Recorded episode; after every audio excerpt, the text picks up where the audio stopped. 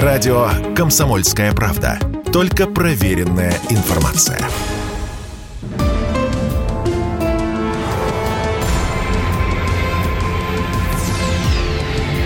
Авиакатастрофы.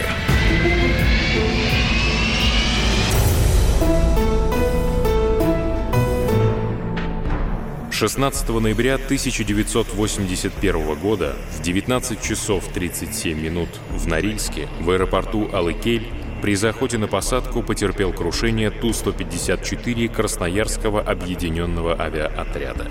Лайнер не долетел 472 метра до взлетно-посадочной полосы. Происшествие получило название «Катастрофа Шилака». Реконструкция событий. 16 ноября 1981 года. Красноярск. Аэропорт Северный. 17 часов 38 минут. Экипаж 400-го летного отряда вылетает в Норильск. По погодным условиям Норильска рейс несколько раз задерживают. Взлететь должны были в 11 утра, но летная погода в Заполярье устанавливается только под вечер. Лайнер заполнен почти до отказа. 160 пассажиров и 7 членов экипажа. Командир корабля Геннадий Николаевич Шилак. Став капитаном на Ил-18, свой первый командирский рейс он совершил именно в Норильск. Заслуженный пилот СССР. Свое высокое звание он получил за освоение нового турбореактивного самолета Ту-154, самой сложной по тому времени техники. Лучший из лучших, неординарный думающий летчик. Он отрабатывал все новые и новые нюансы пилотирования, изучал поведение машины и давал рекомендации тем, кто шел следом. Вот и в этом полете Шелак смотрел за тем, как ведет себя автомат тяги. Одна из бортпроводниц уже в салоне отпрашивается у капитана домой. Сын лежит с температурой. Шелак отпускает, и Ту-154 поднимается в ночное небо. Перед снижением с эшелона командир проводит предпосадочную подготовку, в ходе которой определяет, что заход на посадку будет выполнять сам, в директорном режиме, с включенным автоматом тяги. В этом режиме пилоту нужно следовать за стрелками в центре прибора, и тогда самолет точно придет к полосе. Это значительно упрощает пилотирование. В этом случае командир может больше уделять внимание анализу поведения машины – что повышает общую безопасность полета. По расчету, масса на посадке должна была составлять 78 тонн. Однако экипаж не учел, что на выходе из зоны Красноярска сэкономил больше тонны, и при заходе на посадку в Норильске еще столько же. В результате посадочная масса составляет уже 80 тонн, что на 2 тонны превышает максимально допустимую и требует увеличения скорости захода на 5 км в час, чего выполнено не было.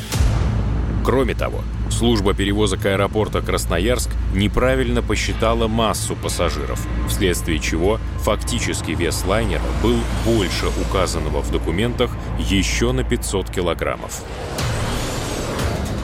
Впереди аэропорт Норильска. Закрылки довыпускаются в максимальное посадочное положение 45. На расстоянии 9 километров до полосы самолет входит в глиссаду, финальную траекторию снижения. Капитан ведет самолет, автомат тяги двигает вперед-назад рычаги газа, выдерживая заданную приборную скорость. Вертикальная скорость снижения увеличивается до 6-7 метров в секунду. Это много – Командир тянет штурвал на себя, и скорость уменьшается до 4 метров в секунду. И тут лайнер чуть поддувает попутным порывом ветра. Незначительно, на 18 метров, он уходит выше заданной траектории. Вертикальная скорость продолжает уменьшаться и составляет уже 3 метра в секунду.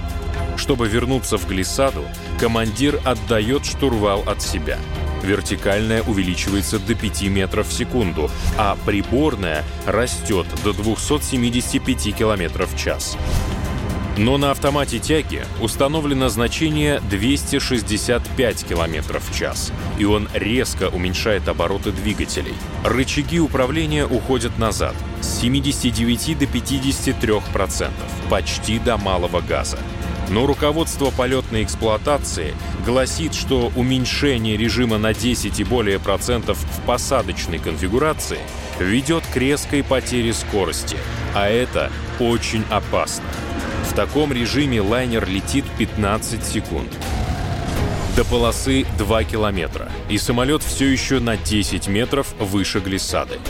Для более плавного входа в нее и чтобы не допустить просадки лайнера, командир плавно тянет штурвал на себя, но самолет и не думает менять траекторию.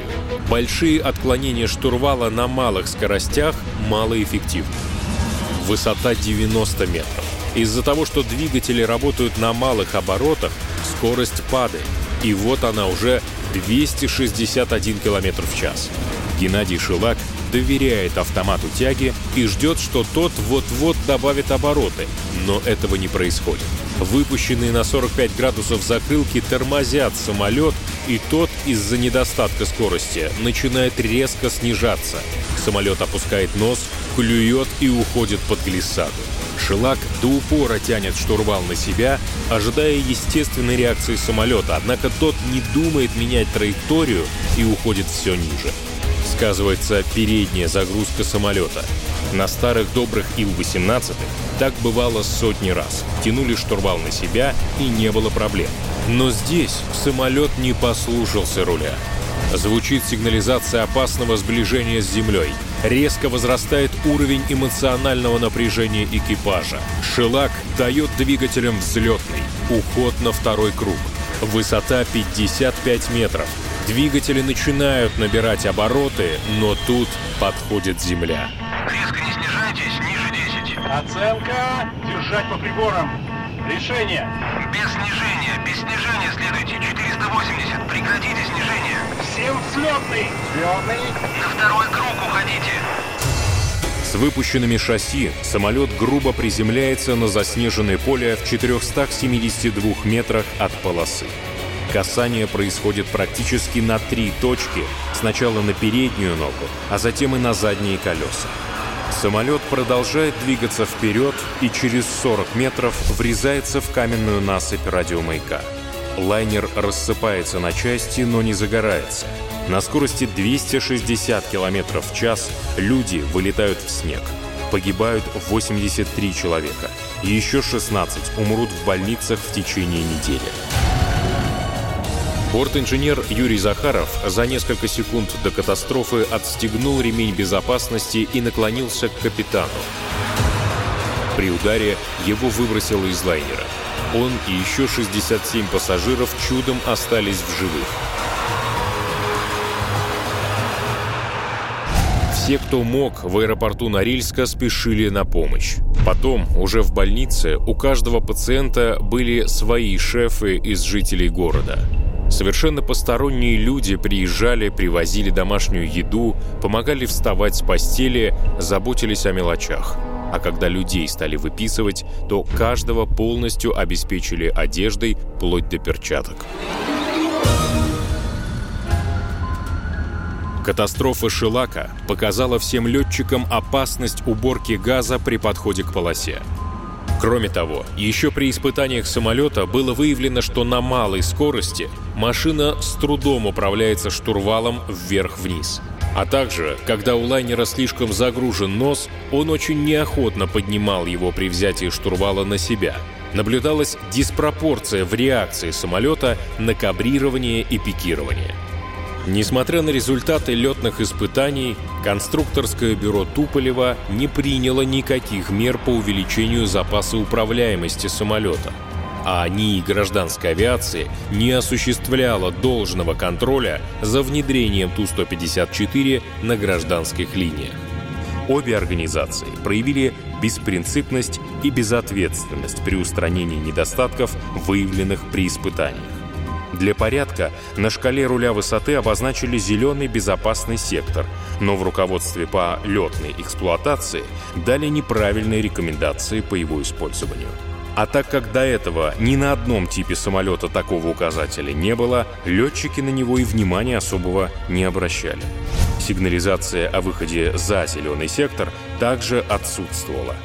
Что получается, когда руль высоты выходит за его пределы, убедился перед смертью капитан Шилак. По заключению комиссии причиной катастрофы явилась потеря управляемости самолета из-за снижения эффективности руля высоты, включение малого газа автоматом тяги и позднее распознавание экипажем аварийной ситуации. Позже прокуратурой экипаж был признан невиновным. А стюардесса, которая отпросилась перед вылетом, позже ушла в диспетчеры. Диспетчером ныне работает и ее сын.